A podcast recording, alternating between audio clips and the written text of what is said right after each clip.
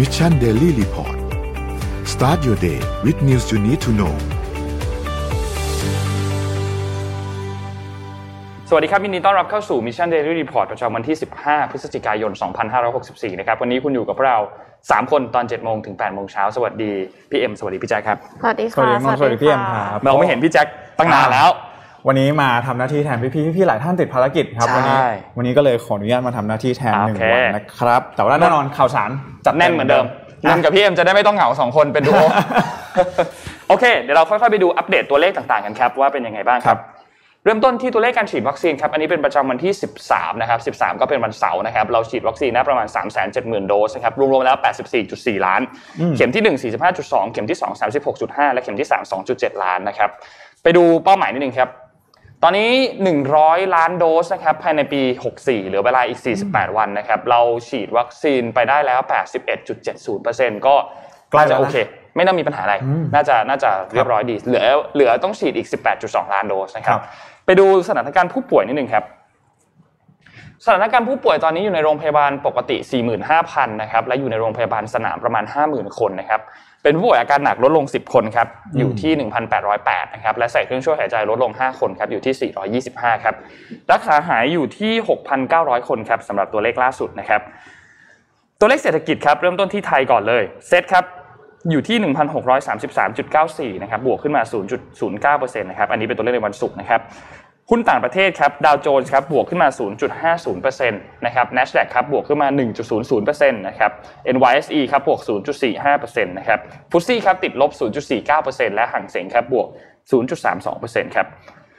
ราคาน้ำมันดิบครับ ปรับตัวลดลงอีกครั้งหนึ่งนะครับก็ถือว่าเป็นข่าวดีครับ WTI ครับอยู่ที่ 80.79 แล้วนะครับติดลบ 0.98%นะครับ Brent crude oil 82.17 ติดลบ 0.84%นะครับหวังว่าเร็วๆนี้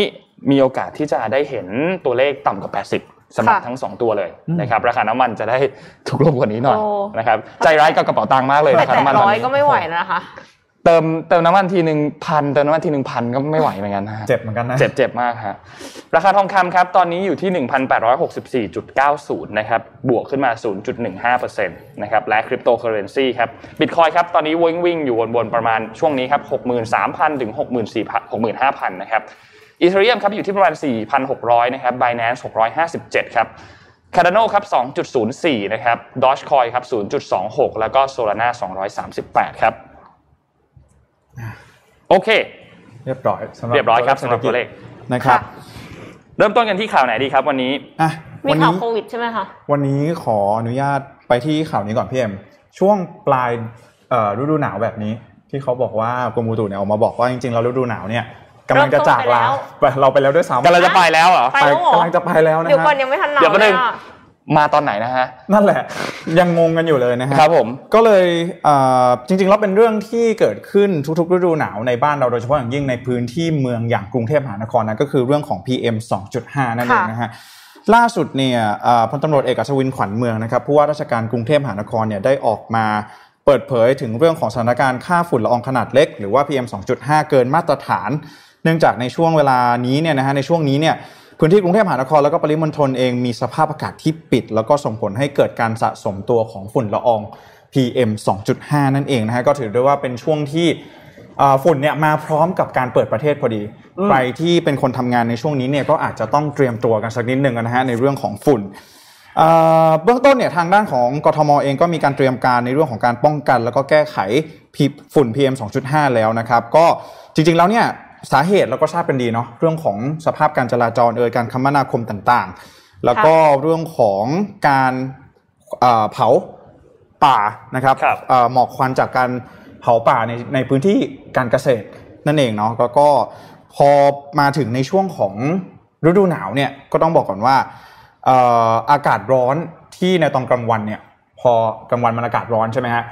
แต่ปรากฏว่าพอกลางคืนเนี่ยอากาศมันเย็นอือฮึมันเลยกลายเป็นว่าอากาศร้อนเนี่ยมันลอยขึ้นไปข้างบนทำให้สุดท้ายแล้วฝุ่น PM 2.5เนี่ยมันไม่ได้ลอยขึ้นตามไปด้วยอือฮึนั่นเองอืมนี่จึงทำให้เอ่อในช่วงนี้นะครับทางด้านของกทมเองก็มาบอกว่าเอ่อจะเริ่มต้นทำการกวดขันนะครับเรื่องของการตรวจเอ่อสภาพเครื่องยนต์ เพื่อไม่ให้ปล่อยมลพิษเกินมาตรฐานที่กำหนดนะครับแล้วก็รณรงค์ให้ประชาชนลดการเผาในที่โล่งแล้วก็ถ้าไม่ขับช่วยดับเครื่อง อันนี้ก็น่าจะช่วยได้นะครับ แล้วก็จริงๆ แล้วจากข้อมูลของทางกรุงเทพมหานครเองเนี่ยก็มีการออกมาเปิดเผยเหมือนกันว่าฝุ่น PM 2.5 เนี่ยนะครับกว่า 72.5%เนี่ยมาจากยานพาหนะโดยส่วนใหญ่เลย 72.5%มาจากยานพาหนะเลยเหรอครับ อันนี้เป็นข้อมูลของปีที่แล้วนะในช่วงปีที่แล้วนะครับ ก็ส่วนที่เหลือเนี่ยก็จะเป็นจากภาคอุตสาหกรรมนะครับ การเผาในที่โล่งแล้วก็การ ใช้เชื้อเพลิงในครัวเรือนนะครับ ก็จริงๆแล้วเห็นได้ชัดนะครับ ว่าส่วนใหญ่เองก็จะมาจากการคมนาคมก็ในช่วงนี้การเปิดประเทศนะโมบิลิตี้ต่างๆนะครับ การเดินทางของผู้คนก็จะกลับมาเพิ่มมากขึ้นก็ในช่วงนี้ขอให้เตรียมตัวกันด้วยนะครับ เรื่องของ PM 2.5 นั่นเองนะฮะเจอทุกปีจริงๆนะที่ PM 2.5 เนี่ยแล้วก็แล้วก็คงจะเจอไปอีกหลายปีเหมือนกันนะครับ ใช่ครับ ไม่ไม่รู้ว่าเราจะแก้ปัญหากันยังไง ในระยะยาว เป็นหมอก หมอกทิพย์หมอกทิพย์ที่อันตรายต่อพอก็ไม่ได้มีไม่ได้มี solution ใช่ไหมคะครับ ยังยังยังไม่เห็นว่าจะมี solution อันไหนที่ที่จะแบบแก้ไขได้ตรงจุดปัญหาเหมือนปีที่แล้วตอนอธิบดีกรมอุตุนิยมวิทยาออกมาพูดเนี่ยก็เหมือนกับว่าบอกว่าแผนระยะยาวเนี่ยคือการเน้นในการเรื่องของงดการงดใช้ยานพาหนะการเดินทางมาทำงานนะฮะอันนี้ก็มองว่าถ้าหากว่า implement หรือว่านำมาใช้กันจริง ๆ เนี่ยหนทางนี้เนี่ยน่าจะเป็นหนทางที่ ยั่งยืนแล้วก็สำคัญมากนะในอนาคตนั่นเองนะครับแต่ว่าถ้าจะไม่ใช้ยานพาหนะมันก็ต้องมีระบบขนส่งมวลชนแทนเข้ามาขนส่งมวลอ่าใช่ขนส่งมวลชนเห็นด้วยครับนี่ก็ถือว่าเป็นแผนระยะยาวนะถ้าหากว่าเรามองเรื่องของการแก้ไขปัญหา PM 2.5 อย่างยั่งยืนนั่นเองครับวันนี้มาฝากกันสำหรับคนทำงานนะครับก็เริ่มต้นสัปดาห์กันด้วยเรื่องนี้นิดหนึ่งนะใช่ไปที่ข่าวที่เกี่ยวข้องกับคนทำธุรกิจที่เน้นการขายบน Facebook ครับคือเมตาค่ะ หรือว่าแต่เดิมก็คือชื่อว่า Facebook กันเนาะปรับนโยบายความเป็นส่วนตัวลดตัวเลือกกำหนดเป้าหมายโฆษณาโดยละเอียดนับพันรายการค่ะ มีผลต้นปี 2022 คือเมตาเนี่ยเขาออกมาประกาศปรับนโยบายการโฆษณาบนแพลตฟอร์ม โดยปรับตัวเลือกลดตัวเลือกในการกำหนดกลุ่มเป้าหมาย คือปกติแล้วเนี่ยคืออย่างตัวเอ็มเองอะเอ็มใช้ Facebook โฆษณาเป็นหลัก มากกว่า Google เพราะว่าเอ็มรู้สึกว่าเอ็มควบคุมได้เยอะครับแล้วก็คือเวลายิง ad ไปมันค่อนข้างที่จะแม่นยำถึงแม้ว่าเวลาที่ตอนช่วงเนี้ยมันแบบลด reach อัลกอริทึมนี่คือบอกว่าปรับลดการเห็นของเพจไปเยอะมาก แล้วก็เลยทำให้ใส่เงินเข้าไปเท่าไหร่ก็ไม่พอก็ยังรู้สึกว่ามันแม่นกว่า แต่ปรากฏว่าตอนเนี้ยค่ะเขาลด ลดเป้าหมายโดยละเอียด ซึ่งเรียกว่า detail targeting โดยเฉพาะอย่างยิ่งประเภทที่เกี่ยวข้องกับความสนใจพฤติกรรมหรือว่าข้อมูล sensitive ค่ะตั้งแต่ปลายเดือนมกราคม 2022 สิ่งที่จะถูกลดไปคือเกี่ยวกับอะไรบ้างนะคะหนึ่งเลยคือข้อมูลสุขภาพค่ะ อย่างเช่น ความสนใจข้อมูลเกี่ยวกับมะเร็งการแพทย์ทางเลือก หรือว่าการทำคีโมสองคือเพศวิถีก็คือวัฒนธรรมวิธีคิดรสนิยมส่วนบุคคลทางเพศนะคะสามคือความเชื่อส่วนบุคคลค่ะ ชาติพันธุ์ ความเชื่อทางศาสนาลัทธิ หรือว่าวัฒนธรรมที่แตกต่างกันสี่คือความเห็นทางการเมืองแบบกลุ่ม เช่น การจัดเลือกกลุ่มโฆษณา โดยที่ตัวองค์กรหรือบุคคลสาธารณะ ที่บ่งชี้ถึงความชอบทางการเมืองที่แบ่งข้างอะค่ะ ทั้งหมดเนี่ยจะเปลี่ยน เปลี่ยนแปลงในทุกแพลตฟอร์มของ Meta เลยนะคะ ทุกแพลตฟอร์มที่ว่าเนี่ยก็คืออย่างเช่น Facebook Instagram Messenger WhatsApp ค่ะ เพราะฉะนั้นสิ่งเหล่านี้ก็คือ ใครที่พุ่งเป้าไปแบบเนี้ย ต้องเปลี่ยนใหม่หมดเลย คือคุณต้อง study demographic ใหม่แล้วอะว่าตกลง audience ของคุณอะถ้าไม่ได้พูดถึงเรื่องเพศสภาพ ถ้าไม่ได้พูดถึงเรื่องความเชื่อส่วนบุคคล ในในแง่นี้ทางการเมืองอย่างเงี้ยค่ะ แล้วยังไงต่อ แต่ว่าไอ้พวกที่ความสนใจทั่วๆไปสมมติว่าสนใจแกจิตหรืออะไรเงี้ยก็น่าจะยังคงมีอยู่ เพราะฉะนั้นก็คือเราจะต้องรีบไปศึกษาใหม่อะตั้งแต่ตอนนี้เลย ว่าตกลงออเดียนส์ของเราอะ มันมีอะไรอินคอมมอนนอกเหนือจากสิ่งเหล่านี้ที่ที่กล่าวไปที่ Facebook เขาจะไม่ให้ดูแล้วนะคะ ครับ ดังนั้นก็น่าจะกระทบ SME เยอะ แต่สำหรับผู้บริโภคอะค่ะจะเป็นเรื่องดี เพราะว่า ก็อาจจะไว้ใจ Facebook มากขึ้น ครับ เพราะว่าในความรู้สึกอะคือกำลังจะไป Metaverse ถ้าไป Metaverse เนี่ยกลายเป็นว่าเราจะ give up information มากกว่าเดิม กลายเป็นว่าเหมือนเกือบจะตลอดเวลา คือเรา provide information ให้เขาแล้วแล้วเขาเอาไปทำอะไรก็ไม่รู้อะซึ่งซึ่งมันแบบว่ามันน่ากลัวมากนะคะ แต่ว่าพอเขาลดการยิงแอดแบบนี้แล้วอะ ก็อาจจะทำให้เราออกจาก echo chamber ได้ คือเราไม่ได้จำเป็นว่าจะต้องได้ยินแต่สิ่งที่เราอยากจะได้ยินตลอดเวลาเพราะว่าไม่ได้ยิงแอดแม่นขนาดนั้นในจุดนั้นๆแล้วค่ะ นนอยากดูพอเวลาเห็นโปรเจกต์อะไรที่มันใหญ่ๆส่งผลกระทบกับคนหลายๆคนทั่วโลกอะไรแบบเนี้ยจะอยากดูสารคดีเกี่ยวกับเรื่องเนี้ยอืมแบบเวลาที่เกิดเรื่องอะไรขึ้นมาสักอย่างแล้ว เขาทำสารคดีเรื่องนี้พอเรื่องนี้ไปด้วยตอนนั้นอะไรเงี้ยตอนนั้นนนจำชื่อที่เป็นเคสของ Cambridge Analytica อะไรเงี้ยค่ะจำชื่อ Great Hack อ่าอ่า Great Hack ก็สนุกก็รู้สึกว่าดูแล้วแบบเออเนาะมันแบบน่ากลัว ถือว่าเป็นเรื่องหนึ่งเลยนะที่ทำให้คนเริ่มที่จะไม่ค่อยไว้ใจ Facebook ขึ้นมาเลยนะอืมเรื่องใช่ของการทำแคมเปญออนไลน์ต่างๆ การนำข้อมูลไปใช้นี่ช่วงนั้นนี่ถือได้ว่าเป็นจุดที่สำคัญเหมือนกันนะครับครับ พาไปดูต่อครับที่กทมครับวันนี้เป็นดีเดย์ของการเปิดเรียนหลาย ๆ ที่นะครับวันที่ 15 พฤศจิกายนเนี่ยนะครับ ก็แน่นอนว่ากทมเองก็มีมาตรการเข้มข้นนะครับในหลาย ๆ เรื่องนะครับไม่ว่าจะเป็นเรื่องของการลดจำนวนคนที่อยู่ในคลาสเรียนนะครับให้เหลือแค่จำกัดห้องไม่เกินห้องละ 25 คนค่ะนะครับที่กทมนะครับทางด้านของผู้ว่าอัศวินขวัญเมืองครับก็ได้มีการเปิดเผยว่าตอนนี้ก็ เกิน 80%แล้วสำหรับนักศึกษานักเรียนที่นักเรียนระดับชั้นมัธยมศึกษาที่กรุงเทพมหานครเนี่ยนะครับที่ได้รับวัคซีนแล้วนะครับเกิน 80%แล้วแล้วก็ผู้ติดเชื้อในกทมเองก็ลดลงนะครับแล้วเขาก็กลับมาเปิดเรียนอีกครั้งหนึ่งในวันที่ 15 ตอนนี้ก็มีมาตรฐานอะไรต่างๆ ที่เข้ามาเพิ่มเติมนะครับเพื่อเตรียมความพร้อมให้กับทั้งครู ทั้งบุคลากรทางการศึกษา แล้วก็เจ้าหน้าที่ต่างๆ ที่ปฏิบัติงานในนั้นรวมถึงตัวนักเรียนเองด้วยนะครับเขาเรียกมาตรการอันนี้ว่า sandbox safety zone in school นะครับก็จะเป็นมาตรการที่ทำให้ห้องเรียนแต่ละห้องเนี่ยมีเอ่อคนได้ไม่เกิน 25 คนนะครับแล้วก็จะสอนแบบเขาเรียกว่าสลับวันเรียนนุ่นยังไม่แน่ใจเหมือนกันนะว่ามันในในในเชิงปฏิบัติจริง ๆ แล้วเนี่ยมันเป็นยังไงเนาะอืมสำหรับใครที่ที่เป็นคุณพ่อคุณแม่ หรือว่าเป็นนักเรียนนักเรียนเองที่เรียนอยู่ในตอนนั้นที่ดูอยู่เราไม่รู้หรือดูย้อนหลังอะไรเงี้ยครับลองเล่าให้เราฟังนิดนึงว่าเออไอ้นโยบายเรื่องของสลับการเรียนอะพอถึงเวลาจริงๆที่ใช้แล้วเนี่ยมันเป็นยังไงนะครับแล้วก็มีการควบคู่กับการเรียนแบบออนไลน์ นะครับ ซึ่งเขามีแผนรองรับไว้อันหนึงคือ ถ้าสมมุติว่าอยู่ดีๆ ไปเรียนปกติละ พบผู้ป่วย เจอคนหนึ่งนักเรียน A ป่วยติดโควิดขึ้นมาเนี่ยนะครับ จะปิดห้องเรียนนั้น 3 วัน ถ้าเจอคนเดียวนะ แต่ถ้า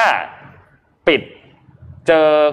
ผู้ป่วยมากกว่า1ห้องเรียน สมมติห้องหนึ่งก็เจอห้อง2ก็เจอห้อง3ก็เจออย่างเงี้ยจะปิดทั้งชั้นเลยอืมสามวัน แล้วก็มีแผนรองรับนะครับสำหรับผู้ติดเชื้อที่อยู่ในพื้นที่ที่พักอาศัยตรงนั้นของนักเรียน หรือว่าเป็นครูก็ตามเนี่ยนะครับ แล้วก็ขอให้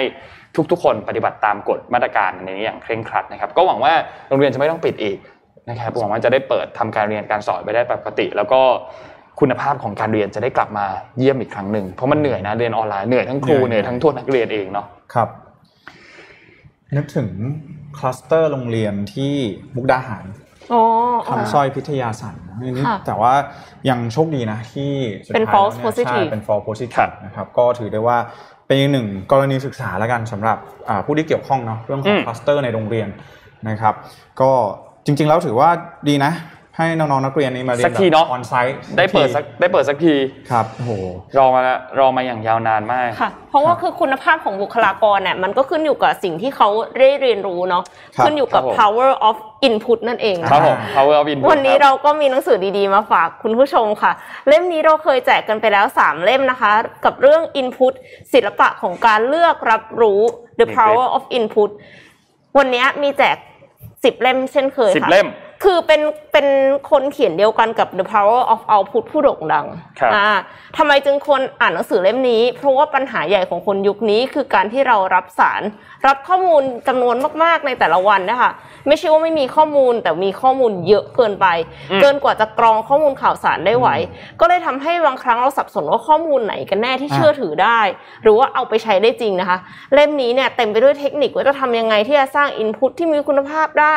โดยรวมแล้วเป็นหนังสือที่อ่านสนุกแล้วก็สามารถนำไปใช้งานได้จริงค่ะ ก็เป็นอีกเล่มที่ไม่ควรพลาดนะคะ ใครที่ชอบ The Power of Output เนี่ยครับก็ควรจะอ่านเล่มนี้ด้วยนะคะอืมเนียน gift กติกาฮะวันนี้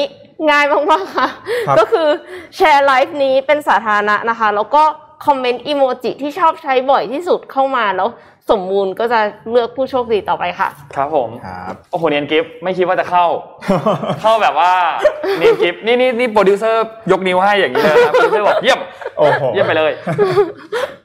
เนียน gift ครับแชร์กันไปดูเยอะๆค่ะแชร์กันเยอะๆเนียนฮะอย่าลืมเนียน gift จริงๆนะนี่นี่นี่คุณต้องต้องติดดูไลฟ์ดีๆนะอ่านข่าวนี่จะโฟกัสแต่ข่าวไม่ได้ แจกทีเผลอนะฮะรายการนี้แจกทีเผลอนะฮะใครฟังอยู่ทำกับพงกับข้าวไปนี่ต้องรีบกลับมาแชร์อ่าใช่ใช่ใช่ใช่แจกทีเผลอตลอดครับรายการนี้ครับผมพาไปดูเรื่องนี้นิดนึงครับเรื่องของเอ่อการจับตัวผู้ที่แฮ็กเว็บศาลรัฐธรรมนูญค่ะสรุปจับได้แล้วอืมอ่าโอเค ทีนี้ อยากเป็นรู้งมากว่าเป็นใครอะอยากรู้คือทุกคนทุกคนน่าจะอยากรู้มากว่าเป็นใครเนี่ยนะครับ ทางด้านของชื่อยาวนิดนึงนะฮะกองบัญชาการตำรวจสืบสวน อาชญากรรมทางเทคโนโลยีนะครับ ก็ทางด้านผู้บัญชาการตำรวจสืบสวน สอบสวนอาชญากรรมทางเทคโนโลยีเนี่ยนะครับ ได้มีการสั่งการให้ไปตรวจสอบนะครับ แล้วก็พบสุดท้ายก็จับได้นะครับ ได้ขออนุมัติหมายจับคนบ้านของผู้ต้องสงสัยนะครับ ภายในที่จังหวัดอุบลราชธานี นะครับก็ยื่นเรื่องต่อศาลจังหวัดอุบลราชธานีก็ได้หมายจับเรียบร้อยนะครับในช่วงเช้าของวันที่ 13 ที่ผ่านมาเมื่อช่วงวันเสาร์เนี่ยนะครับก็จับได้ครับชื่อคุณวชิระนะครับขอสงวนนามสกุลนะครับอายุ 33 ปีเขาจบวิทยาศาสตร์การแพทย์อืมนะครับให้คำรับสารภาพว่าเป็นไม่ผู้เกี่ยวที่ข้องเลยค่ะไม่ไม่ไม่เกี่ยวข้องกับที่เขาที่แฮกนะเอ่อให้คำสารภาพว่าเป็นผู้ที่แฮกเว็บไซต์ของสารน้ำนูนจริงๆนะครับก็มีการสอบปากคำไว้เป็นคำหลักฐานนะครับ ทีนี้มันเป็นอย่างนี้หลาย ๆ คนในโซเชียลมีเดีย ก็บอกว่าจับแพ้อืมบอกว่าไม่ถูกถูกไม่ถูกคนหรอกใช่จะเป็นคนนี้ได้ยังไงเพราะว่าอะไรไม่อเกี่ยวเลยย่างเงี้ยไม่เกี่ยวอะไรเลยอะไรเงี้ยแต่ทีนี้นนท์ไปลองนั่งฟังสรุปแล้วเป็นยังไงไปนะไปลองนั่งฟังแบบบทสัมภาษณ์ของเขาจริงๆอะที่ที่ระหว่างสอบปากคำจริงๆเป็นคลิปวิดีโอที่อยู่ในโซเชียลเนี่ยนะครับ ก็จากที่ฟังแล้วเนี่ยพบว่า คนอื่นว่าไงไม่รู้นะ อันนี้ตำรวจจับแล้วเรียบร้อยจริงๆเขาให้การรับสารภาพจริงๆว่าเป็นคนแท้งจริงๆนนท์นั่งฟังนนท์ก็รู้สึกว่า น่าจะเป็นคนนี้แหละ ไม่น่าจะผิดตัว ไม่ไม่ไม่น่าจะเป็นการจับแพ้นะครับ คือรูปเนี้ย มันเป็นปัญหานิดนึงตรงที่เขาดันชี้ชี้ตัว history อันนี้พอดีในวิดีโอ แล้วก็คนก็สงสัยว่าแบบอันนี้เป็นหลักฐานจริงๆหรอ ใช้แค่นี้เป็นหลักฐานจริงๆหรอ แต่จริง ๆ แล้วในในคำให้การต่างๆเนี่ยมันมีรายละเอียดที่ค่อนข้างเยอะนนท์ไม่ได้จบด้านนี้มา เพราะฉะนั้นนนท์อธิบายแบบละเอียดละเอียดไม่ได้หรอกครับเราไม่ไม่แน่ใจจริงๆมันมันเป็นคำว่า SQL injection หรือ injection สักอย่างที่มันจะมีข้อมูลอะไรบางอย่างอยู่ในตรงนั้น ซึ่งตัว password แล้วก็ ID ของเว็บไซต์ศาลรัฐธรรมนูญเนี่ยของแอดมินเนี่ยเขาก็ตั้ง password มาได้ security คือ password ไม่ได้เดาง่ายอะ password ค่ะเดายากไม่ไม่ใช่ password แบบแอดมินแล้ว password หนึ่งสองสามสี่ไม่ไม่ใช่ไม่ใช่ไม่ใช่แบบนั้น password คือเดายากเดายากไม่ไม่ใช่คนทั่วไปจะเดาได้อยู่แล้ว แต่เหมือนกับว่าข้อมูล ID password นั้นน่ะมันเก็บอยู่ในพื้นที่ที่มันเข้าถึงง่ายมากอืมคนนี้แค่เข้าไปแบบเปิดดู แล้วมันก็มีอยู่ในแบบ manual เลยว่าแบบมี ID อันนี้ password คืออันนี้อะไรอย่างเงี้ยสุดท้ายก็ทำการแฮ็กของตัว จะเรียกว่าแฮ็กได้ไหมไม่อะได้แฮกถ้าเขารู้ password อะคนเขามีกุญแจเขาก็เลยเปิดเข้าไป อ่าอ่าอ่าใช่ คือมันมันไม่ใช่ไม่ใช่แฮกอะ คือมันเจาะทุกระบบการป้องกันเพราะว่าเขามี ID password อ่าคือมันมันไม่ได้ผ่านระบบการป้องกันอะไรต่างๆเนาะมันก็สุดท้ายก็อ่านั่นแหละเข้าไปแฮกแล้วก็มีการเปลี่ยนชื่อเว็บไซต์เป็น Kangaroo Court ใช่ไหมครับเปลี่ยนเป็นเพลงของ Dead Grips ที่เป็นเพลงกิโยตินใช่ไหมครับอืมแล้วก็อ่านนั่นแหละสุดท้ายก็จับได้ แล้วก็มีการทำระบบไป ซึ่งก็จะมีโทษต่างๆนะครับโทษเนี่ยตามพรบคอมพิวเตอร์ของปี 60เนี่ยนะครับโทษจำคุก คือ 6 เดือนถึง 2 ปี ปรับไม่เกิน 40,000 บาทนะครับแล้วก็มีอีกอันหนึ่งก็คือที่เกี่ยวกับเรื่องของการทำลายแก้ไขเปลี่ยนแปลงต่างอืมๆในข้อมูลคอมพิวเตอร์ของผู้อื่น โดยมิชอบเนี่ยก็จะมีโทษสูงสุดคือจำคุกไม่เกิน 5 ปี แล้วก็ปรับไม่เกิน 1 0 0 0 0แบาทนะครับซึ่งสุดท้ายแล้วศาลจะตัดสินยังไงก็ต้องติดตามคดีอันนี้ต่อไปนะครับแต่สุดท้ายอะเอาละจับตัวได้แล้วนะครับครับ ถือว่าเป็นอีกหนึ่งเหตุการณ์นะอืมที่เป็นอีกหนึ่งลายๆเหตุการณ์คเป็นอีกหนึ่งเหตุการณ์ก็ เป็นบทเรียนนะคะสำหรับคนที่ใช่ Cyber เก็บ Security ใช่คือบอกว่าเก็บ username password ไว้ในเว็บเหรออย่างเงี้ยอ่ามันใช่มันอันนี้นี่นี่มีคอมเมนต์มาช่วยบอกแล้ว SQL injection อืมอ่าใช่ injection injection นั่นแหละมันมีเอาไปนว่าเข้าไปแล้วเจอรหัสได้อะครับหารหัสได้คือเก็บเก็บรหัสในพื้นที่ที่ไม่ไม่ไม่ไม่แน่นหนามันละหลวมค่อนข้างละหลวมครับนะครับก็ซึ่งประเด็นคืออย่างนี้อ่าเว็บไซต์อื่น ๆของ หน่วยงานต่างๆอะเป็นแบบนี้หรือเปล่าอืมซึ่งนนท์ก็ไม่แน่อันนี้ไม่แน่ใจนะ แต่ว่าคุเราก็ไม่รู้เหมือนกันว่าเป็นแบบนั้นไหมคือสุดท้ายแล้วต้องมานั่งแบบจัดการใหม่อีกทีนึงอะคือรัฐมนตรีดีเอสต้องลงมานิดนึงแล้วก็บอกว่าให้ยไปดูดิใช่เว็บไซต์ทุกเว็บของหน่วยงานอะของอ๋ออบตของหน่วยงานรัฐบาลของอะไรก็ตามอะไปดูซิเก็บข้อมูล ID password ดีหรือเปล่า ไม่ใช่แบบสามารถแฮ็กได้ง่าย ๆ อะไรเงี้ยเพราะว่าคือ เราเข้าใจได้นะว่าเว็บไซต์พวกนี้มันไม่ใช่เว็บไซต์ที่แบบแบบไม่ได้มี database อะไรที่ไม่ได้ database สำคัญอะไรสำคัญสำคัญเหมือนแบบอย่างเช่นยกตัวอย่างง่ายๆ FBI ที่มีข้อมูลเออออะไรต่างๆ ที่มีครับความลับเยอะๆอะไรอย่างเงี้ยไม่ใช่เว็บไซต์แบบนั้นอะไรเงี้ยความปลอดภัยมันก็อาจจะไม่ได้แบบ เริ่มต้นมาสูงมากขนาดนั้น แต่ก็อย่างน้อยก็ก็นะนิดนึงนิดนึงนิดนึงพูดถึง FBI เนี่ยเขาก็เคยมีนโยบายเหมือนกันนะว่าถ้าเวลาไปไล่ตามจับแฮกเกอร์เนี่ยอาจจะมีการเสนอ job offer ให้เลยอ่า จะมาทำงานกับเราไหม มาทำงานในด้าน Cyber Security ใช่ หรือว่ามาทำงานในแง่ในฐานะแฮกเกอร์ไปแฮกที่อื่นก็ต่อคะน่าจะมาช่วยเรื่องของอ๋อ cyber security อ๋อมากกว่าครับนะ เรื่องของการสืบสวนคดีต่างนึกว่าอยากให้ไปแฮกของคนอื่นไงๆเปลี่ยนจากเขาบอกว่าเปลี่ยนจาก black hacker เนี่ยเป็น white White hacker hacker แทนอ่านะครับช่วยเหลือภาครัฐแทนนะ อันนี้ก็เป็นนโยบายที่น่าสนใจนะ เพราะว่าบางทีถ้ารัฐจะต้องไป invest ลงทุนเองเนี่ย อาจจะลำบากนะจริงค่ะนะครับก็เดี๋ยวผมพาไปที่หัวลำโพงสักครับนิผดมหนึ่งนะครับ เพราะว่าจริงๆแล้วเนี่ยเดือนพฤศจิกายนปีนี้เนี่ยถ้าเป็นตามนโยบายของคุณศักดิ์สยามชิดชอบนะครับรัฐมนตรีว่าการกระทรวงคมนาคมเนี่ยถือว่าจะเป็นเดือนสุดท้ายที่หัวลำโพงนะครับจะให้บริการรถไฟโดยสารนะซึ่งจริง ๆ ตอนนี้เนี่ยยังไม่ได้มีข้อมูลออกมาชัดเจนนะว่าจะสิ้นสุดการให้บริการรถเอ่อรถไฟโดยสารเนี่ยเมื่อไหร่ แต่ว่าตามการคาดการณ์เนี่ยคือตั้งแต่ช่วงเดือนมกราคมที่ผ่านมาที่มีการเปิดสถานีกลางบางซื่อไปแล้วเนี่ยก็คาดการณ์ว่าในช่วงเดือนนี้แหละน่าจะเริ่มมีการบริหารจัดการอย่างไรก็ตามเพื่อที่จะย้ายศูนย์กลางการคมนาคมทางรางนะครับ ไปอยู่ที่สถานีกลางบางซื่อแทนนะครับ ปีนี้เนี่ยถือว่าเป็น 105 ปีนะครับของสถานีกรุงเทพหรือว่าสถานีหัวลำโพงที่เรารู้จักกันดีนั่นเองนะฮะอย่างที่ใครทราบกันดีสถานีกลางบางซื่อเสร็จแล้วนะครับ คำถามที่หลาย ๆ คนน่าจะมีต่อเลยก็คือว่า แล้วพื้นที่บริเวณสถานีกรุงเทพหรือว่าสถานีหัวลำโพงเนี่ยจะเอาไปทำอะไรต่อเอาไปทำอะไรต่อนะครับอืมเอ่อคุณศักดิ์สยามชิดชอบเองเนี่ยให้เอ่อให้เอ่อแนวทางหรือว่าให้นโยบายกับทางเอ่อการรถไฟแห่งประเทศไทยไปนะครับ ให้ไปจัดทำแผนมาว่าพื้นที่หัวลำโพงเนี่ยนะครับจะเอาไปทำอะไรได้บ้างนะครับ ก็ต้องบอกก่อนว่า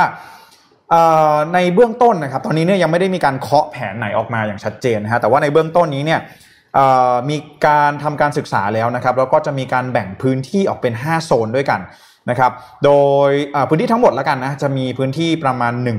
132 ไร่นะครับแต่ว่าพื้นที่ที่สามารถที่จะนำไปเปลี่ยนไปปรับปรุงพื้นที่ได้จริง ๆ แล้วเนี่ยจะมีอยู่ที่อยู่ที่ประมาณ 120 ไร่นะครับเพราะว่าจะมีในส่วนของพื้นที่ที่เป็นตัวสถานี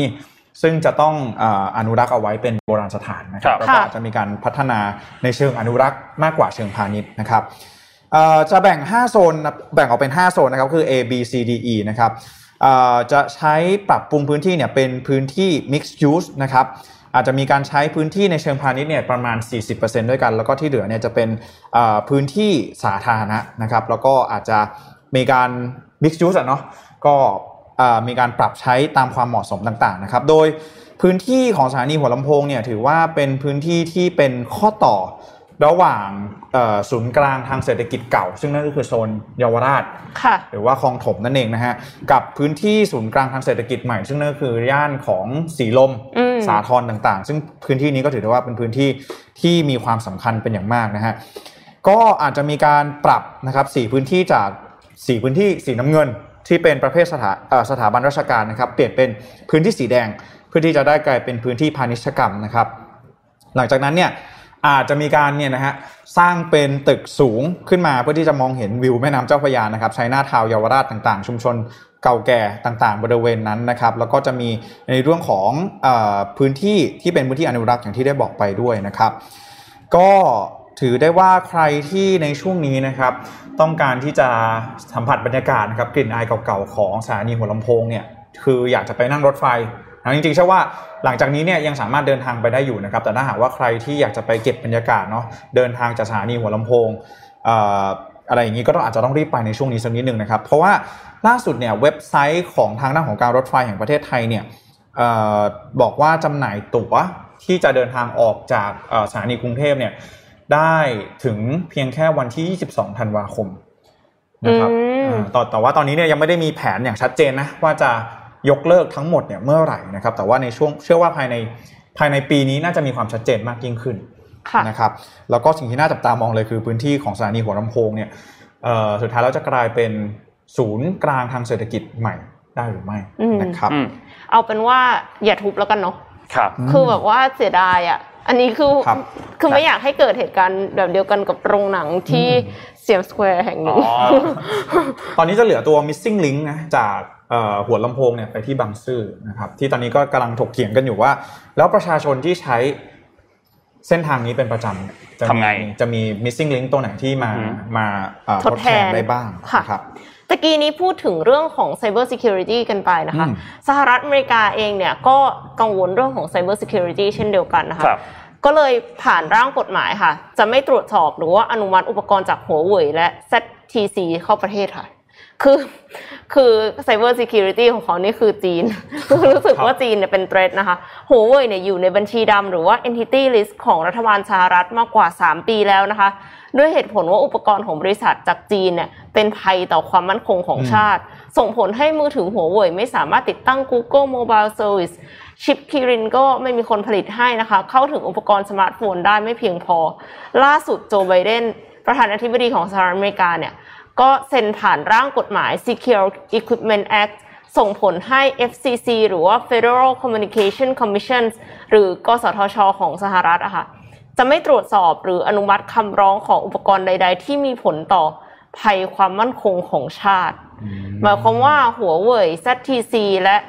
บริษัทจากจีนอีกสามบริษัท ซึ่งก็คือ Hytera Communications หางโจว Hikvision Digital Technologies และต้าหัว Technologies จะไม่สามารถนำอุปกรณ์เข้ามาขายในสหรัฐได้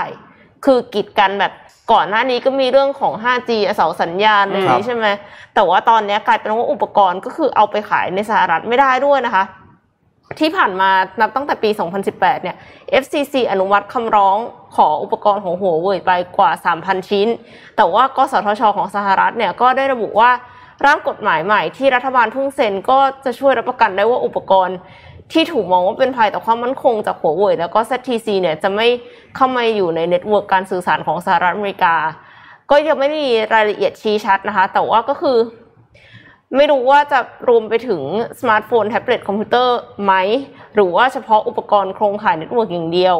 แต่ว่าอีกไม่กี่วันเนี้ยไบเดนจะเข้าประชุมร่วมกันกับสีจิ้นผิง เข้าประชุมออนไลน์ virtual นะคะ ก็ไม่รู้ว่าตกลงท่าทีจะออกมาเป็นยังไงค่ะ ต้องครับติดตามตอนต่อไป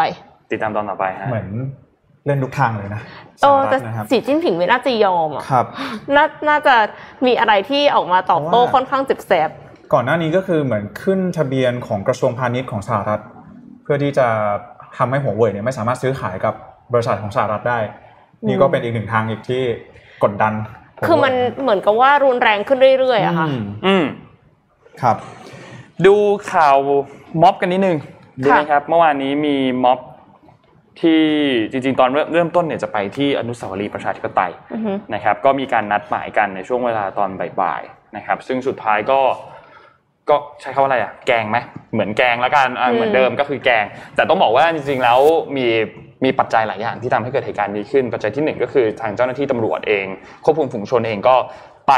เขาเรียกว่าไปควบคุมพื้นที่ได้ก่อนค่ะนะครับมีไม่ว่าจะมีการวางตรงตู้คอนเทนเนอร์ต่างๆ หรือเข้าไปควบคุมพื้นที่ต่างๆ สุดท้ายผู้ชุมนุมก็ตัดสินใจที่จะไม่ไปตรงพื้นที่บริเวณอนุสาวรีย์ประชาธิปไตย แล้วก็ย้ายไปอีกที่หนึ่งไปที่บริเวณแยกปทุมวันนะครับการชุมนุมที่แยกปทุมวันก็เกิดเริ่มขึ้นขึ้นตอนช่วงเวลาประมาณบ่ายสามนะครับหลังจากที่มีการเปลี่ยนพื้นที่นัดหมายกันนะครับ ก็มีการแสดงออกเชิงสัญลักษณ์ต่างๆ ก็ตามภาพที่ทุกท่านเห็นอยู่ณขณะตอนนี้นะครับ ซึ่งก็มีการแสดงออกต่างๆ เกิดขึ้นนะครับตำรวจควบคุมฝูงชนเองก็เข้าควบคุมพื้นที่กันอยู่ในพื้นที่บริเวณใกล้ๆตรงนั้นนะครับ ผู้ชุมนุมเองก็ใช้เอ่อชื่อกลุ่มว่ากลุ่มไม่เอาระบอบสมบูรณาญาสิทธิราชย์นะครับอืมทีนี้หลังจากนั้นนะครับทางด้านกลุ่มผู้ชุมนุมเองก็ย้ายสถานที่อีกครั้งหนึ่งนะครับ ไปพื้นที่บริเวณสถานเอกอัครราชทูตเยอรมนีประจำประเทศไทยนะครับ ซึ่งอยู่ในบริเวณถนนสาทรใต้สาธรอ่าอ่าก็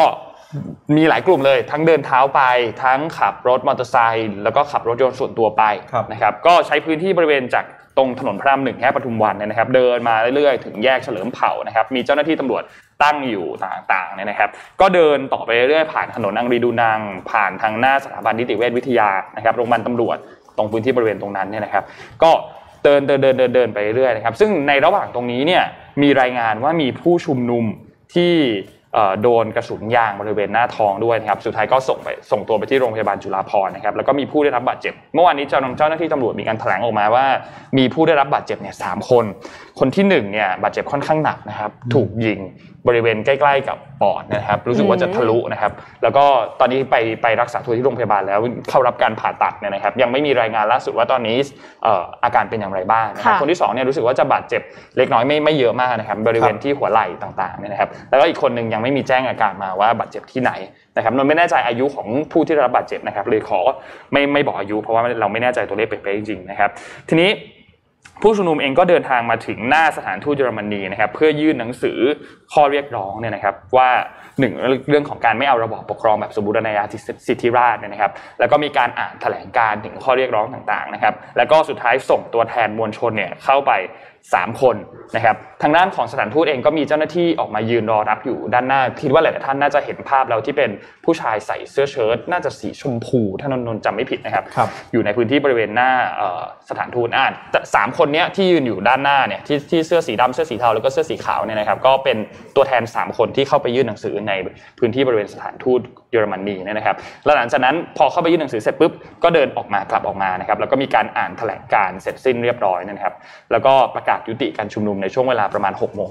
45นะครับแล้วก็แยกย้ายกันกลับนะครับนี่เป็นสถานการณ์ที่เกิดขึ้นเมื่อวานนี้สำหรับการชุมนุมที่เกิดขึ้นนะครับหลังจากนี้การเมืองน่าจะดุเดือดขึ้น ในช่วงช่วงหลังๆเนี่ยนะครับก็ต้องติดตามกันอย่างใกล้ชิดนะครับพรุ่งนี้เนี่ยจริงๆแล้วที่สภาจะมีการประชุมอันหนึ่งที่น่าสนใจก็คือเรื่องของร่างแก้ไขรัฐธรรมนูญของภาคประชาชนเนี่ยนะครับของกลุ่ม resolution ที่มีคุณผริศกับคุณปียบุตรนะครับ ก็ มีการอภิปรายกันรวมๆทั้งหมดเนี่ยคือ 18 ชั่วโมงนะครับก็จะมีทั้ง 3 ฝ่ายเลยที่อภิปรายกันนะครับแล้วก็รวมถึงทางด้านของผู้ที่เข้าชื่อก็คือ น่าจะมีคุณพริตแล้วก็มีคุณปียบุตรเนี่ยที่เข้าไป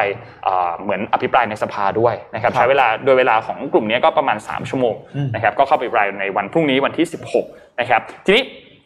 การที่จะผ่านวาระที่ 1 ซึ่งก็คือขั้นรับหลักการเนี่ยนะครับ ต้องได้รับเห็นชอบเสียงในสภาเนี่ยคือรวมทั้งรัฐสภาเลย มากกว่ากึ่งหนึ่งคือ 366 คนขึ้นไป และต้องได้เสียงจากสวหนึ่งใน 3 ด้วยนะครับ นั่นก็คือ 84 คนนะครับ นั่นหมายความว่า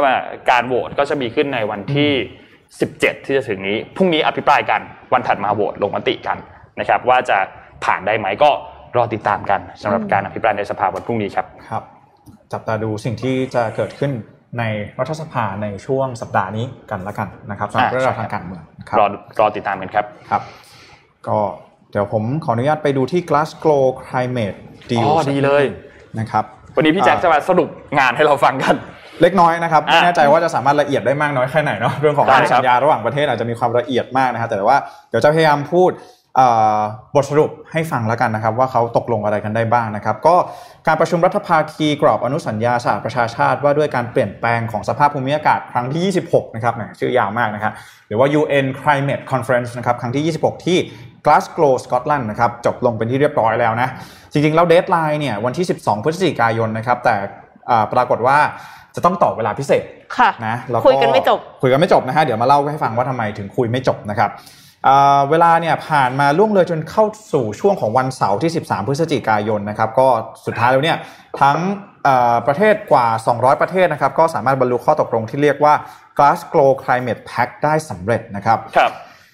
เนื้อหาสำคัญมีอะไรบ้างสรุปแบบนี้นะครับ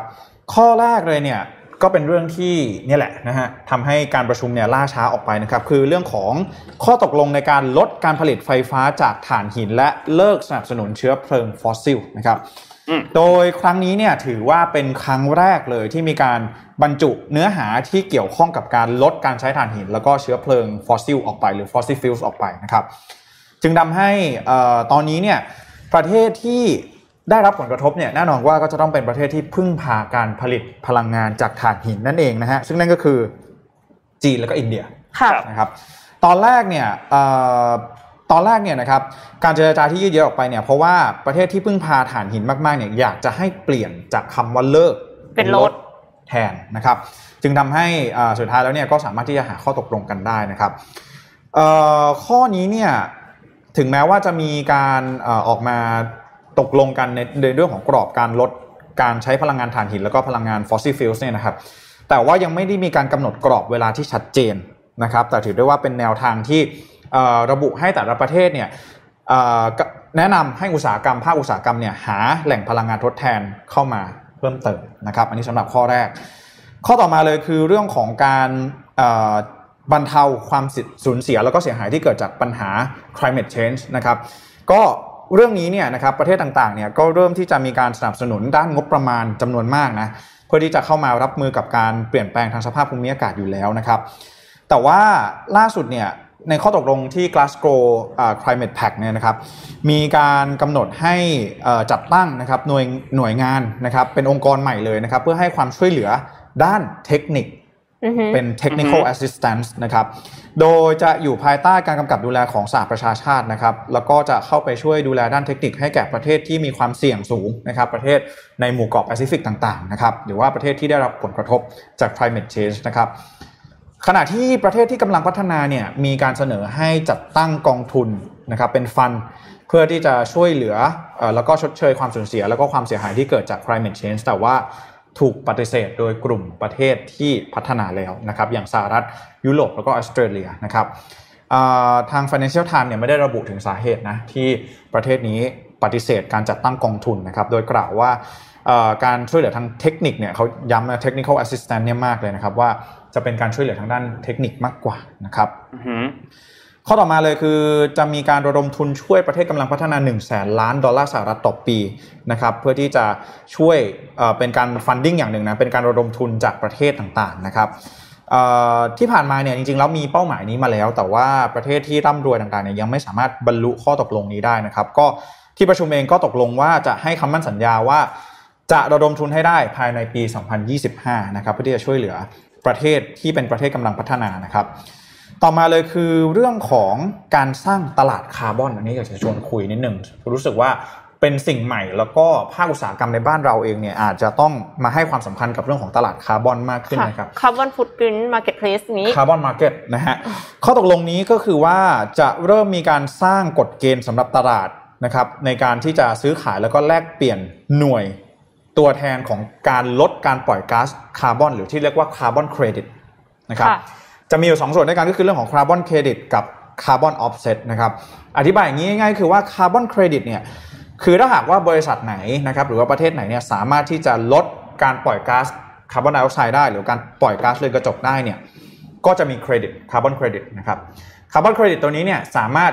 เอาไปขายได้ค่ะ ให้ประเทศอื่นเอาไปใช้ได้ ให้ประเทศอื่นเอาไปใช้ได้ สมมุติว่าประเทศไหนที่ไม่สามารถที่จะลดคาร์บอนได้ก็ซื้อเครดิตจากประเทศที่เขาสามารถลดได้นะครับ อีกอย่างหนึ่งเลยคือเรื่องของ carbon offset นะครับ carbon offset ก็คือถ้าลดไม่ได้ก็ไปซื้อมาได้นะครับนี่คือ carbon offset นะครับประเทศที่ผลักดันในเรื่องของ carbon market มาก ๆ เนี่ยก็คือบราซิลนะครับ เพราะว่าบราซิลเนี่ยมีศักยภาพที่จะกลายเป็นผู้ส่งออก carbon credit รายสำคัญของโลก เพราะว่าหนึ่งคือมีป่าอเมซอน แล้วก็อยู่ในช่วงของการดำเนินการเปลี่ยนผ่านสู่การไปใช้พลังงาน renewable energy หรือว่าพลังงานทดแทนมากขึ้นนะครับบราซิลเองก็มองเห็นโอกาสถึงตรงนี้ว่าได้เปรียบนะครับในการที่จะจัดตั้งเรื่องของ carbon marketขึ้นมานะครับขณะที่ผู้คัดค้านนะหรือว่าผู้ที่ไม่เห็นด้วยเนี่ยก็มองว่าคาร์บอนมาร์เก็ตเนี่ยอาจจะเป็นช่องทางที่ทำให้บริษัทหรือว่าประเทศที่ร่ำรวยเนี่ยก็ไม่หันมา สนใจหรือว่าใส่ใจกับเรื่องของการลดการปล่อยก๊าซเรือนกระจกอย่างจริงจังนะครับ ก็คือเหมือนกับว่า ก็ถ้าหากว่ามันลดไม่ได้จริง ๆนะครับ ก็ซื้อเอานะครับใช้เงินแค่ปัญหาไปอะไรแบบนี้นะครับ อันนี้คือเป็นเรื่องของ carbon market นะก็จะมี carbon credit แล้วก็ carbon offset นะครับที่ตอนนี้เนี่ยที่ประชุม Glasgow Climate Pact เนี่ยก็เห็นชอบกฎเกณฑ์ต่างๆนะครับตาม Article 6 ของ Paris Agreement ที่มีขึ้นมาในปี 2015 แล้วเรียบร้อยนะครับ ส่วนสุดท้ายแล้วก็คือเรื่องของการเพิ่มเป้าหมายนะครับด้านสภาพอากาศของแต่ละประเทศนะครับเพื่อที่จะเดินหน้าไปสู่เป้าหมายของข้อตกลง Paris Paris Agreement Pact ในปี 2015 นะครับ โดยในตอนนี้เนี่ย ในปัจจุบันนี้นะครับโลกกำลังอยู่ในเส้นทางของการเพิ่มขึ้นของอุณหภูมิเนี่ยอยู่ที่ 2.5 ถึง 2.7 องศาเซลเซียสภายในปี 2050 ค่ะ ซึ่งยังห่างไกลจากเป้าหมายของ Paris Agreement อยู่มากนะฮะ ที่จริงๆ แล้ว Paris Agreement เนี่ยคือไม่เกิน 2 องศาเซลเซียสนะครับขณะที่เป้าหมายในอุดมคติที่หลายคนอยากเห็นเลยคืออยู่ที่ 1.5 องศาเซลเซียสนะครับครับซึ่งก็ยังถือว่าเอ่อ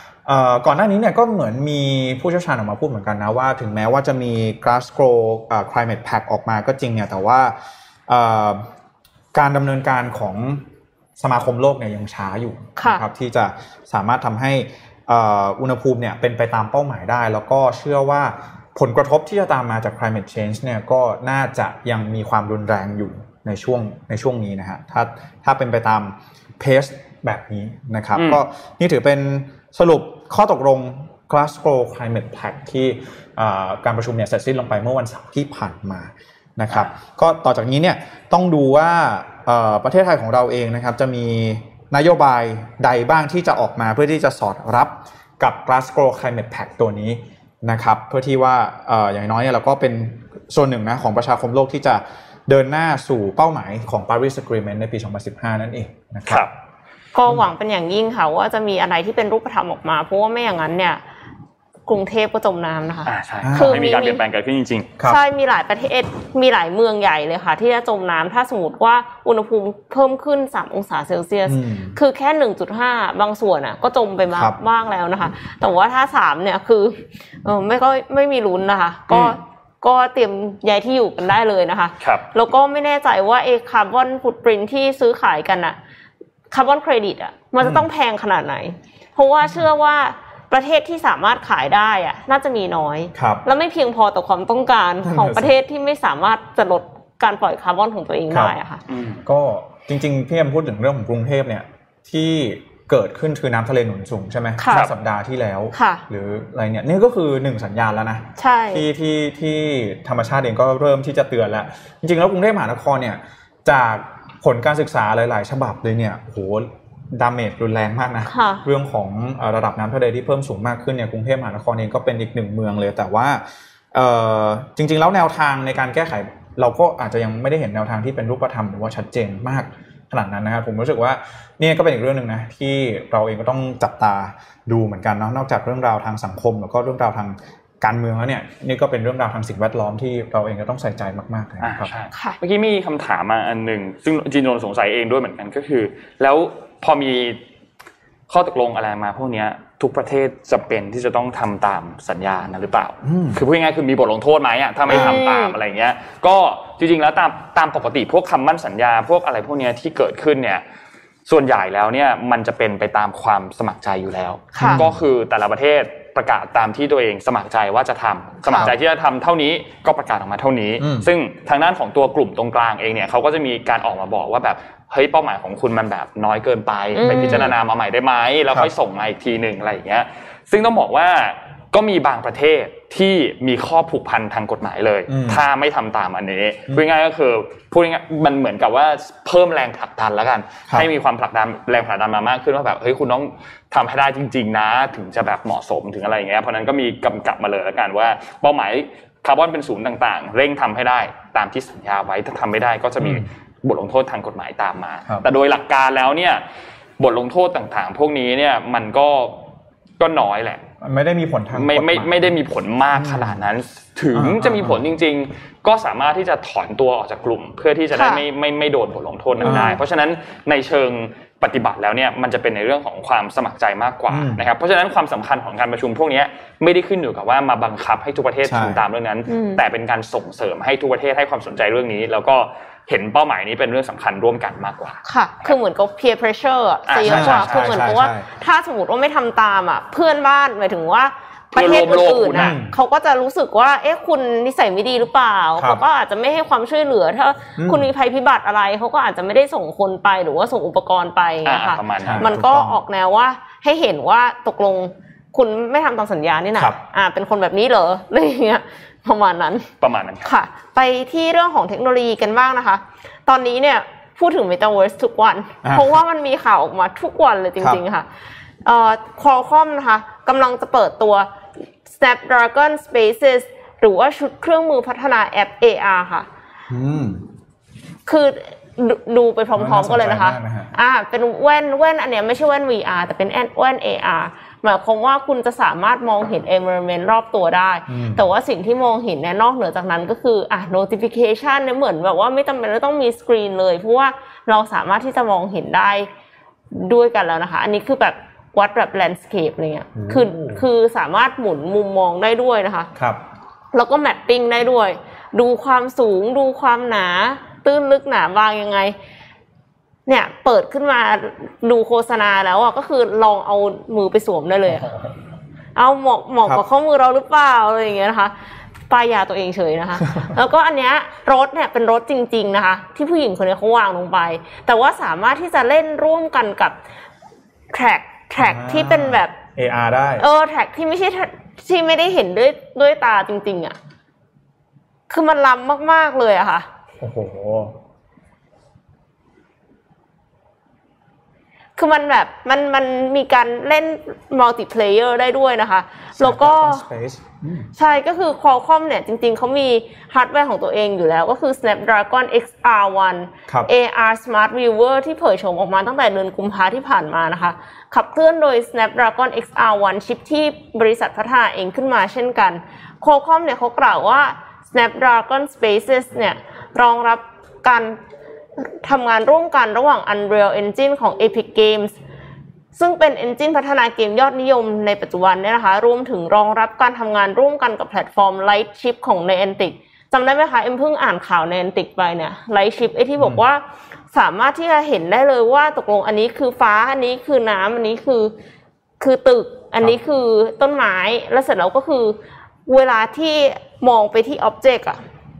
ที่โต๊ะอะมันประเมินได้ด้วยว่าโต๊ะมันกว้างยาวแค่ไหนแล้วก็ทำเป็นว่าเล่นเกมโยนบอลแล้วโยนบอลไปติดขาโต๊ะมันก็เด้งออกอ่าเออ อันเนี้ยก็คือรองรับด้วยนะคะ แล้วก็โทรศัพท์มือถือที่จะรองรับ Snap Snapdragon Spaces เนี่ย ก็น่าจะเป็นแบรนด์ของ Lenovo อะ Motorola Xiaomi นะคะ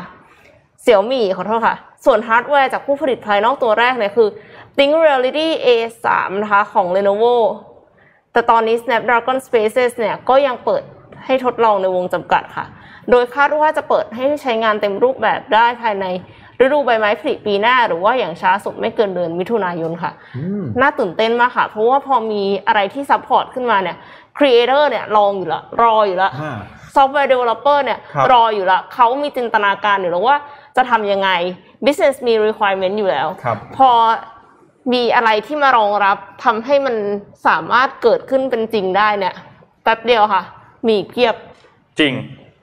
วิโอ้เทียนี่มบอกว่าเดือนมิถุนายนปีหน้าแล้วใช่ไมปีหน้าค่ะโอ้โปีหน้าแล้วนะฮะอีกแป๊บเดียวนี่ ใครที่มีโอกาสนี้ก็สามารถจับต้องกันได้แล้วนะอ๋อนักพัฒนาเต็มเลยค่ะ ครับเอาจริง ๆ นั้นเราเราเห็นอย่างเงี้ยเราเรายังรู้สึกว่าโอ้โหมันแอบไกลเราเหมือนกันนะใช่ใช่มันใช่ยากนิดนึงอะไรเงี้ยแต่ว่าพอถึงเวลาจริงๆอะ มันน่าจะแบบปุ๊บปุ๊บปุ๊บปุ๊บปุ๊บแล้วมันเข้ามาเร็วมากๆอะเออนั่นปรับตัวทันไหมเนี่ยเรียกใช่ iPhone Moment iPhone เออเหมือนเป็นคล้ายๆ iPhone แบบ Moment แต่ว่านะอาจจะเร็วกว่านะ อยู่ดีๆก็แบบอยู่ดีๆก็มาเออออะไรอย่างเงี้ยใครจะเหมือนเหมือนคิดว่าอันนั้นว่ามันคล้ายๆแบบกล้องถ่ายกล้องกล้องถ่ายรูปที่มือถืออะใช่มันคืออืมคือเรามีกล้องถ่ายรูปอยู่แล้วเออที่แบบเป็น mirrorless เป็น DSLR อะไรก็แล้ว แต่แต่พอหลังจากที่มันเข้ามาในมือถือปุ๊บทุกคนก็สามารถถ่ายรูปได้โดยอัตโนมัติใช่ไปเลยอะไรเงี้ยมันมันมันเร็วมากพาไปดูที่จีนนิดนึงครับ ก็เมื่อสัปดาห์ที่แล้วเนี่ยเพิ่งมีการประชุมกันที่เป็นเขาเรียกว่าเป็นการประชุมเต็มคณะ Central Committee อ่าของก็การประชุมในครั้งนี้ของก็เป็นการประชุมใหญ่ละกันครักาบรประชุมใช่ใหญ่ประชุมใหญ่มากเลยๆของที่จีนเนี่ยนะครับของพรรคคอมมิวนิสต์จีนเนี่ยนะครับแล้วก็สุดท้ายเองก็มีการผ่านมติอันหนึ่งที่เรียกว่า historical resolution อ่าอันนี้มันเป็นมติที่เรียกว่าเป็นมติประวัติศาสตร์ใช่ก็คือสำคัญมากคือแล้วก็ไม่ได้มีทุกคนที่จะสามารถไม่ได้เป็นผู้นำทุกคนใช่ของจีนที่สามารถที่จะ มีมติอันนี้ได้ คือต้องบอกก่อนว่าพรรคคอมมิวนิสต์จีนเนี่ยเขาจะมีการประชุมเป็น resolution เพื่อที่จะรองรับว่าสิ่งเนี้ยคือสิ่งที่เขายอมรับนะอืมว่าเกิดขึ้นแล้วก็เราต้องไปอ่านรายละเอียดว่าเขายอมรับว่าอะไร อันนี้ใช่น่าสนใจมากอืมซึ่งเขาก็จะมีการประชุมกันในช่วงสัปดาห์ที่แล้ว ถ้านนท์จำวันที่ไม่ผิดคือวันที่ 8 ถึงวันที่ 11 ประมาณนี้ ก็ประชุมกันโดยที่จะไม่มีใครรู้เลยว่าเขาประชุมเรื่องอะไรบ้าง ในช่วงอ่าเวลาตอนนั้นใช่ใช่เขาจะมาประกาศทีหลังใช่ก็เป็นความลับมานะครับ ทีนี้ก็ มีบทสรุปออกมาแล้วอืมเขาก็ประกาศตีพิมพ์ออกมาเป็นมติประวัติศาสตร์แล้วว่าเรื่องจีนเนี่ยมีเรื่องอะไรบ้างสำหรัครับบการประชุมในครั้งนี้นะครับอันนี้นนท์เอาข้อมูลจากของ The Standard มาเล่าให้ฟังเพราะว่ามีค่ะบทสัมภาษณ์อันหนึ่งของอ่าอาจารย์ อาร์มตั้งนิรันดรด้วย ซึ่งน่าสนใจก็เลยเอามาเล่าเล่าให้ฟังนะกันนะครับก็ในอดีตเนี่ยก่อนหน้านี้เนี่ยนะครับพรรคคอมมิวนิสต์จีนเนี่ยจริงๆต้องบอกว่ามีแค่ 2 คนเท่านั้น ที่เคยเขียนตัวเขาเรียกว่าประวัติศาสตร์ของจีนขึ้นมา ก็คือคุณเหมาเจ๋อตงนะครับซึ่งเป็นผู้ก่อตั้งพรรคคอมมิวนิสต์จีน กับอีกคนหนึ่งคือเติ้งเสี่ยวผิง ก็คือเป็นคนที่สืบทอดอำนาจทางการเมืองต่อจากเหมาเจ๋อตงนะครับแล้วก็คุณสีจิ้นผิงนี่แหละ เป็นคนที่ 3 ที่ได้ร่างคำประกาศเชิงประวัติศาสตร์อันนี้นะครับ แล้วก็ต้องบอกว่าก็ถูกยกสถานะให้ไปเทียบเท่ากับทางด้านของเหมาเจ๋อตงแล้วก็เติ้งเสี่ยวผิงนะครับซึ่งเรื่องนี้เป็นจุดหนึ่งที่สำคัญมากๆ เพราะว่านั่นหมายความว่าก็เป็นไปได้ว่าสีจิ้นผิงเนี่ยอาจจะอยู่ในตำแหน่งประธานาธิบดีของจีนต่อไปใช่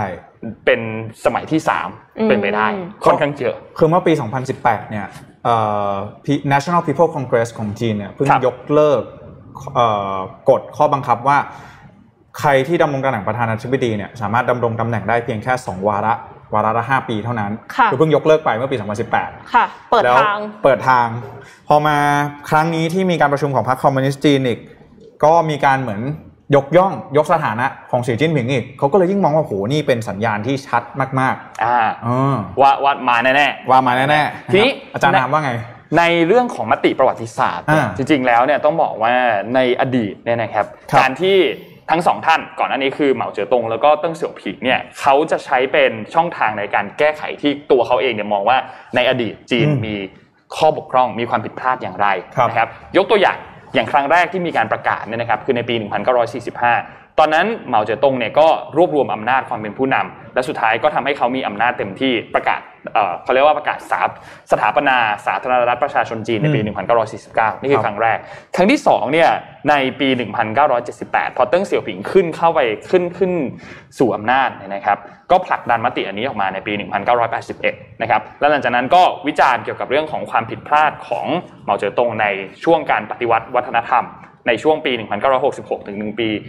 1976 นะครับ ซึ่งสุดท้ายปุ๊บก็นำไปสู่การวางรากฐานของเศรษฐกิจที่จีนนะครับ ทีนี้ในครั้งนี้ครั้งที่ 3 ของสีจิ้นผิงนะครับ ก็ต้องบอกว่าครั้งนี้เนี่ยก็บอกว่าคือพูดง่ายคือพรรคคอมมิวนิสต์จีนเนี่ยตอนนี้ยิ่งใหญ่ละแล้วก็มีความมีความแบบ ใหญ่โตมากในระดับโลกเนี่ยนะครับ ทางด้านของประธานาธิบดีของสีจิ้นผิงเองก็บอกว่าโอเค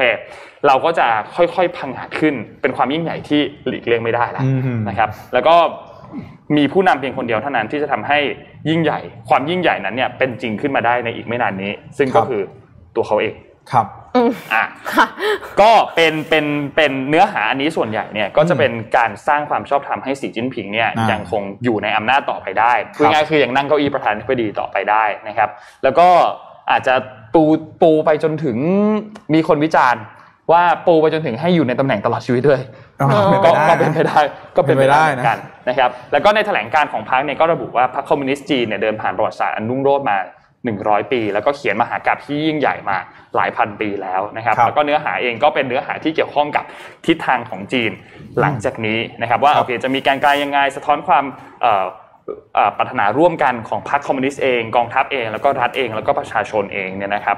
หลาย ๆ พื้นที่ต่างๆนะครับ ก็เป็นการประชุมกันพูดคุยกัน ทีนี้อาจารย์อามว่าไงบ้างอาจารย์อามก็บอกว่าทิศทางอันนี้เนี่ยเขาใช้คำว่า เป็นจีนยุคสีจิ้นผิง 3.0 จีนยุคสี 3.0อ่าประเด็นที่ทางด้านของสื่อตะวันตกเนี่ยบอกว่าพรรคคอมมิวนิสต์กำลังปูทางให้สีจิ้นผิง อยู่ในอำนาจไปตลอดชีวิตเนี่ยอาจารย์อาร์มบอกว่าในเขาเขามองว่าในทางการเมืองของจีนสมัยใหม่เนี่ยการอยู่ในอำนาจตลอดชีวิตเนี่ยยากมาก แทบจะเป็นไปไม่ได้ มันยากมาก เพราะว่าแม้แต่เติ้งเสี่ยวผิงเองก็พยายามทำเรื่องนี้เหมือนกัน แต่ก็ทำไม่ได้นะครับ แต่ยังไงก็ตามสีจิ้นผิงน่าจะดำรงต่อในสมัยที่สามอันเนี้ยค่อนข้างแน่นอนน่าจะชัวร์แต่หลังจากนี้ในอนาคตต้องจับตาดูกันต่อไปนะครับ แต่ว่าอาจารย์อาร์มเนี่ยมองเรื่องนี้แตกต่างไปกับฝั่งตะวันตก อาจารย์อาร์มบอกว่าโอเค แน่นอนสีจิ้นผิงกำลังเขาเรียกว่า ยกสถานะตัวเองให้เทียบเท่ากับเหมาเจ๋อตงแล้วก็เติ้งเสี่ยวผิง ตามคำประกาศของพรรคล่าสุดเนี่ยนะครับ แล้วสีจิ้นผิงเองก็ยกย่องผู้นำทั้ง 4 รุ่น ซึ่งรวมถึงคุณเจี้ยงเจ๋อมิน แล้วก็หูจินเทาด้วยเหมือนกันนะครับว่ามีส่วนทำให้พรรคเนี่ยประสบความสำเร็จในช่วง 100 ปีที่ผ่านมานะครับ แล้วก็บอกว่าโอเค ในเรื่องของประวัติศาสตร์จีนเนี่ยมันแบ่งกันหลายช่วง อาจจะแบ่งเป็น 3 ยุคก็ได้เป็นช่วงปีละ 30 ปี ในช่วงตั้งแต่เริ่มสร้างแผ่นดินจีนขึ้นมา แล้วก็ฟื้นฟูแผ่นดินจีนขึ้นมาให้ยิ่งใหญ่อีกครั้งหนึ่งนะครับแล้วก็เป็นที่แน่นอนว่าสีจิ้นผิงเนี่ยจะดำรงตำแหน่งต่อในตำแหน่งผู้นำพรรคต่อไปอีกสมัยหนึ่งแล้วก็ชวนให้จับตาการประชุมในสมัยครั้งหน้า ก็คือในปีหน้าในปีหน้าอ่าว่าเพราะว่าในปีหน้าเนี่ยจะมีการเลือกตั้งคณะกรรมการสูงสุดของพรรคนะครับ ก็จะมีทีมแน่นอนสีจิ้นผิงส่งทีมอยู่แล้ว ต้องมีทีมอยู่แล้วนะครับ ก็ ถ้าทีมของสีจิ้นผิงได้รับการเลือกตั้งขึ้นมาจริงๆเนี่ยก็อาจจะเป็นการรวบอำนาจเด็ดขาด แต่ถ้ามีกรรมการที่ไม่ใช่คนของสีจิ้นผิงเนี่ยก็อาจจะมีเขาเรียกว่าสมดุลกันสร้างสมดุลกัน เพราะฉะนั้นเรื่องนี้ก็ต้องติดตามกันต่อไป เป็นถือว่าเป็นความท้าทายสำคัญมากๆ อันหนึ่งของสีจิ้นผิงในการดำรงตำแหน่งในประธานาธิบดีต่อในสมัยที่สาม นะครับนี่ก็เป็นสรุปสั้นๆแล้วกัน คือคือต้องบอกว่าการดำรงตำแหน่งต่อไปของสีจิ้นผิงเนี่ยจะส่งผลต่อพลวัตโลกอย่างมากเพราะว่านั่นหมายความว่านโยบาย common prosperity ต่างๆ นโยบายที่เกี่ยวข้องกับเศรษฐกิจของจีนต่างๆเนี่ยมันจะยังดำเนินหน้าต่อไป ยังมีความต่อเนื่องต่อไปนะฮะโดยเฉพาะอย่างยิ่งถ้านโยบายทางเศรษฐกิจดำเนินหน้าไปอย่างต่อเนื่องตามนโยบายที่สีจิ้นผิงวางไว้เนี่ยความขัดแย้งระหว่างสีจิ้นผิง หรือว่าจีนกับอเมริกาเนี่ย ก็จะยังคงมีอยู่ต่อไปท่าทีต่างๆท่าทางต่างๆนะครับ สิ่งที่สำคัญต่อมาก็คือเรื่องของความตึงเครียดในช่องแคบไต้หวัน ที่สีจิ้นผิงเองก็ออกมาแสดงท่าทีอย่างชัดเจนอยู่แล้วนะฮะว่าพร้อมหรือว่าเตรียมอะที่จะเข้ายึดครองเกาะไต้หวันหรือเปล่าอะไรแบบนี้นะซึ่งแน่นอนว่าในปีหน้า ถ้าหากว่าสีจิ้นผิงอยู่ต่อจะอยู่ต่ออีก 5 ปีเลยนะครับอย่างน้อยนะยังเป็นอย่างต่ำนะครับก็จะทำให้ความตึงเครียดเนี่ยทางด้านเศรษฐกิจนะครับทางด้านความมั่นคงในพื้นที่ทะเลจีนใต้นะครับแล้วก็เรื่องของเศรษฐกิจเนี่ยก็จะยังคงดำเนินต่อไปนะก็อันนี้ก็เป็นอีกสิ่งหนึ่งที่น่าจับตามองนะครับครับค่ะ แต่เข้าใจว่าดูเหมือนกับว่าถ้าในฐานะของประชาชนชาวจีนอะ สีจิ้นผิงก็คือผลงานเป็นที่ประจักษ์มากๆเลยเพราะฉะนั้นนั่นก็เลยเป็นสาเหตุที่ทำให้สหรัฐกลัวเนาะคือเหมือนกับว่ายิ่งจีนยิ่งใหญ่เท่าไหร่เนี่ยยิ่งกลัว เพราะฉะนั้นก็เลยกลายเป็นว่า เอ้าแล้วจะไม่ให้เขาอยู่ต่อ ก็ไม่ได้ใช่ไหมคะเพราะว่าเขาทำประโยชน์ให้ประเทศ แต่ว่าแน่นอนว่าคู่แข่งก็ไม่ต้องการให้ประเทศจีนเนี่ยแข็งแกร่งอยู่แล้วล่ะก็คู่แข่งทางการเมืองของสีจิ้นผิงเองก็ถือว่าอ่อนแอมากช่วงนี้นะเพราะว่าสีจิ้นผิงเองก็ครอง บัลลังก์มา 10 ปีแล้วนะครับ ผมขออัปเดตที่จีนสั้นๆอย่างนี้นิดนึงพอไหนๆนนชนนพามาที่จีนแล้วนะฮะก็ตอนนี้โควิด -19 ที่จีนนะครับแพร่กระจายไป 21 ภูมิภาคเรียบร้อยแล้วนะครับสำนักข่าวซินหัวนะครับรายงานว่าโฆษกคณะกรรมการสุขภาพแห่งชาติจีนนะครับแถลงว่าจีนตอนนี้เนี่ยกำลังเผชิญหน้ากับความท้าทายมากขึ้นนะครับในการป้องกันผู้ป่วยโควิด -19 จากต่างประเทศนะครับแล้วก็ ตอนนี้เนี่ยเรียกได้ว่าคณะกรรมการเองกำลังดูแลสถานการณ์การแพร่ระบาดภายในประเทศที่ยังคงทรงตัวอยู่ในภาพรวมนะครับ แม้จะเผชิญสถานการณ์ที่ซับซ้อนจากการระบาดระลอกล่าสุดนะครับ โดยตอนนี้เนี่ยระดับมณฑลหลายแห่งที่เคยได้รับผลกระทบจากโควิด -19 เนี่ยสามารถที่จะเริ่มที่จะยับยั้งแล้วก็ควบคุมการแพร่ระบาดได้อย่างมีประสิทธิภาพมากขึ้นนะครับ ตอนนี้ที่มณฑลเหลียวหนิง นะครับตอนนี้เนี่ยก็เผชิญหน้าอยู่กับการระบาดในระลอกล่าสุด แต่ว่าล่าสุดเนี่ยภายในเมืองนครต้าเลี่ยนนะครับสามารถที่จะควบคุมการแพร่ระบาดได้แล้ว แล้วก็จีนเองเนี่ยตอนนี้ก็กำลังยึดมั่นเป้าหมายในการขจัดการระบาดของโรคโควิด -19 อย่างทันท่วงทีนะครับซึ่งต้องบอกก่อนว่าตอนนี้เนี่ยผู้ป่วยถึงแม้ว่าจะไม่เยอะมากนะครับแต่ว่าตอนนี้เนี่ยกระจายไปอยู่ที่ 21 ภูมิภาคทั่วประเทศจีนแล้วนะครับ ต้องบอกอย่างนี้ก่อนว่า เรื่องนี้เนี่ย มันเป็นเรื่องที่ค่อนข้างซีเรียสมากที่จีนนะครับเพราะว่าจีนเองเป็นประเทศที่ดำเนินนโยบายการควบคุมโควิด -19 เนี่ยแบบโควิดซีโร่นะครับคือการกดจำนวนผู้ติดเชื้อเนี่ยให้ใกล้เคียงกับศูนย์มากที่สุดนะครับ แล้วก็เราเห็นได้ชัดแล้วว่าจีนเนี่ยไม่กล้าหรือว่าไม่อยากจะเสี่ยงที่จะเปลี่ยนนโยบายมาเป็นโควิด tolerance หรือว่าการที่จะปล่อยให้มันมีการแพร่กระจายของเชื้อแล้วก็เร่งการฉีดวัคซีนแทนนะครับสิ่งที่เราเห็นได้ชัดเลยก็คือว่าหนึ่ง ถ้าจีนปล่อยให้กลายเป็นโควิด tolerance เนี่ยสิ่งที่จะเกิดขึ้นในแง่ของสาธารณสุขก่อนนะฮะเราจะเห็นภาพอย่างที่อินเดียหรือว่าอย่างที่สหรัฐอเมริกา แบบนั้นเพราะว่าประชากรเยอะมากที่จีนนะครับสิ่งนี้เนี่ยเป็นสิ่งหนึ่งเลยที่จีนเนี่ยไม่อยากจะเจอนะฮะแล้วก็คิดว่าเลี่ยงได้คือเลี่ยงนะครับสองเลยคือเรื่องของโควิดซีโร่เนี่ยด้วยระบบระบบการปกครองของจีนเนี่ยมันบริหารจัดการได้ง่ายกว่า ประเทศอื่นๆอันนี้ก็ต้องยอมรับนะครับ เรื่องของการใช้อำนาจต่างๆเนี่ยจีนรัฐบาลจีนเองก็มีอำนาจเบ็ดเสร็จเด็ดขาดนะครับแล้วก็ต้องบอกก่อนว่าถ้าหากว่ามันมีกรณีอย่างเช่น การแพร่ระบาดแบบอินเดีย หรือว่าสหรัฐเกิดขึ้นในจีนเนี่ยสิ่งที่จะส่งผลกระทบเลยก็คือเรื่องของเศรษฐกิจแน่นอน เพราะว่าจีนเนี่ยคือเป็นโรงงานของโลกนะฮะเพราะฉะนั้นแล้วจีนเองเนี่ย ตราบใดก็ตามที่โควิดจะยังยังไม่หมดไปนะครับ จีนก็จะเดินหน้าควบคุมโควิดในธีมแบบโควิด zero แบบนี้ต่อไปนะครับ เจอปุ๊บล็อกดาวน์ปิดเมืองอะไรแบบนี้กันเลยนะครับ ก็ถือได้ว่าพอมันแพร่กระจายไปในหลาย ๆ พื้นที่ของประเทศเนี่ยมันเลยจึงทำให้ตรงนี้เนี่ยถ้ามันจะต้องปิดหลายพื้นที่เนี่ยผลกระทบมันก็อาจจะตามมามากขึ้นนั่นเองนะครับ วันนี้ก็เอาสถานการณ์ที่จีนมาฝากกันนะครับ อืม เอ่อมีเรื่องสุดท้ายที่เอามาฝากกันโดยดีว่านนเจอทวิตอันหนึ่งเมื่อคืนนี้ของลูกพี่ ลูกพี่นี่ตลอดนะคะ อันนี้แสบมาก อันนี้แสบแบบแสบจริงๆนะ อันนี้แสบมากแสบมากแสบมาก เอาภาพขึ้นมาให้ดูหน่อยครับ คือ มันเรื่องเรื่องเนี่ยมันเริ่มต้นมาจากเบอร์นีแซนเดอร์สเบอร์นีแซนเดอร์สเนี่ยเขาเป็นสว. อยู่ที่รัฐเวอร์มอนต์คนที่มีมีมอะนะอ่าใช่ใช่ที่ที่นั่งเก้าอี้แล้วก็ใส่ใส่ถุงมือคนนั้นแหละคนนั้นแหละเบอร์นีแซนเดอร์สเนี่ยจริงๆเขาเป็นคนหนึ่งที่ตอนนั้นลงลงแข่งในการแข่งขันชิงตำแหน่งประธานาธิบดีด้วย เป็นตัวแทนอะพูดง่ายๆคือลงแข่งเป็นตัวแทนด้วยเหมือนกันแต่สุดท้ายก็เอาไม่ได้ แล้วก็เป็นโจไบเดนใช่ไหมครับ เขาก็บอกว่า we must demand that the extremely wealthy pay their fair share period เขาก็บอกว่าเราเราเราต้องจัดการเกี่ยวกับคนที่แบบร่ำรวย extremely wealthy คือรวยมากๆให้จ่ายภาษีอะให้มันแฟร์กับเงินที่เขาหามาได้ครับอีลอนมัสก็มือไวฮะมือไวไปตอบครับ ตอบเร็วมากนะ บอกว่า I keep forgetting that you are still alive ผม ผมมักจะลืม